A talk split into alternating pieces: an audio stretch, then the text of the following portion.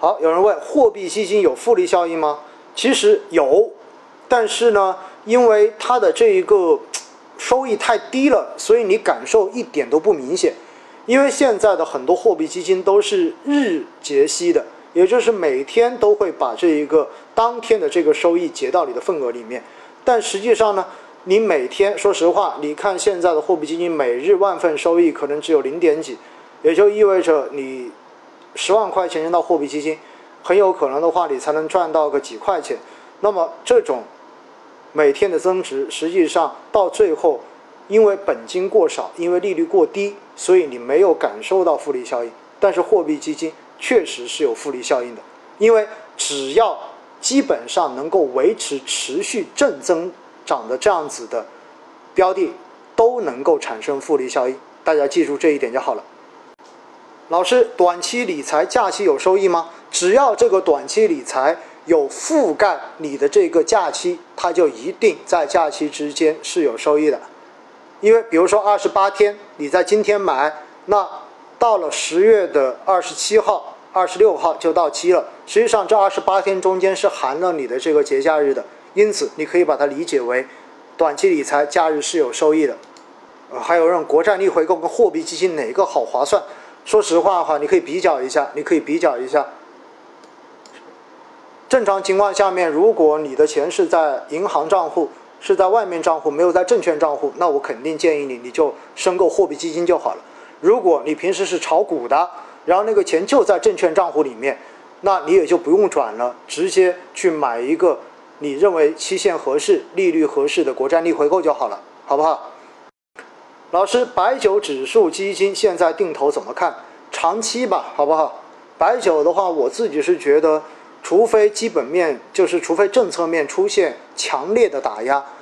就比如说再发红头文件禁止白酒消费之类的，那原则上面我认为这个板块仍然是未来现金流的这一种增现金流贡献非常好的这样子的长期投资的消费板块，所以呢，我觉得你是可以在它调下来之后，然后做长期的定投的。当然，现在整个白酒板块的估值还是很高哈，必须要提醒大家一点。因为我看了一下，到上周日，就是昨天，说说的好像很久以前一样，就是昨天哈。昨天晚上我的那篇文章中间，我看了一下那个表格中间，现在的白酒的十年的整个估值分位，应该不止十年哈，就是十五年、五年、十年、三年，都是在百分之九十四左右的分位，也就意味着现在整个白酒板块的估值是处在历史的最高附近的，短期之内的风险你还是要小心，好不好？有人问今年老师基金止盈过没有？今年没有止盈啊，中间的话，当时七月份涨的时候差一点点嘛，但是没到我就没有止，对不对？然后我看还有人问消费板块该减仓的吗？为什么要减仓呢？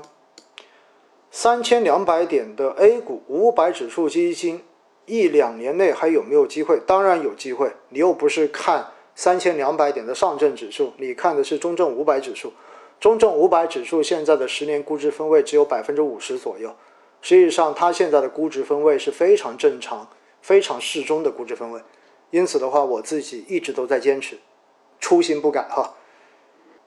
老师，为什么恒生指数估值那么高，价格还那么便宜呢？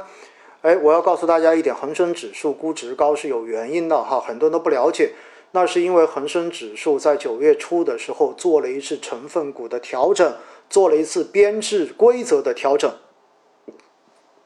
这次的调整纳入了很多新经济，也就纳入了像美团呐等等这种在国内很热门的这些互联网公司。所以它调整编制规则之后，从九月的上旬，我们算它的估值分位的时候，你会发现它的估值分位哗一下就接近历史最高了，因为它等于是以前。恒生指数很少有这么高估值的，那现在他把这些高估值的这些标的纳入到它的指数里面去，权重增加之后，就造成了整个指数的估值分位呼一下就飙上去了。但实际上，你如果真的说的话，它是不是这个估值分位就意味着它没有投资价值了？我觉得未必，好不好？这也是我一直强调的。其实估值分位数也只能做一个参参考指标而已的根本原因。它只能做一个参照，而不能做唯一的一个标准。有人问老师，在支付宝买基金是不是费用最低？不是，嗯，这个问题我可以明确的告诉你，不是。因为实际上各家银行在不同的时候也会对基金的手续费有不同的促销营销方案，所以很多时候银行大家去分辨一下，也并不一定就是手续费最贵的渠道。但是更重要的是，在这个过程中间，我们是不是一定追求手续费最便宜的那个渠道，取决于你自己对于这个行业、对于产品了解程度到底有多深。因为事实上，银行虽然在很多时候大家会觉得它的手续费好像比其他渠道、比网络渠道更高一些，但前提是因为它有客户经理、有理财经理可以给你提供相应专业的这种建议跟服务。实际上，它相当于是一个服务的对价。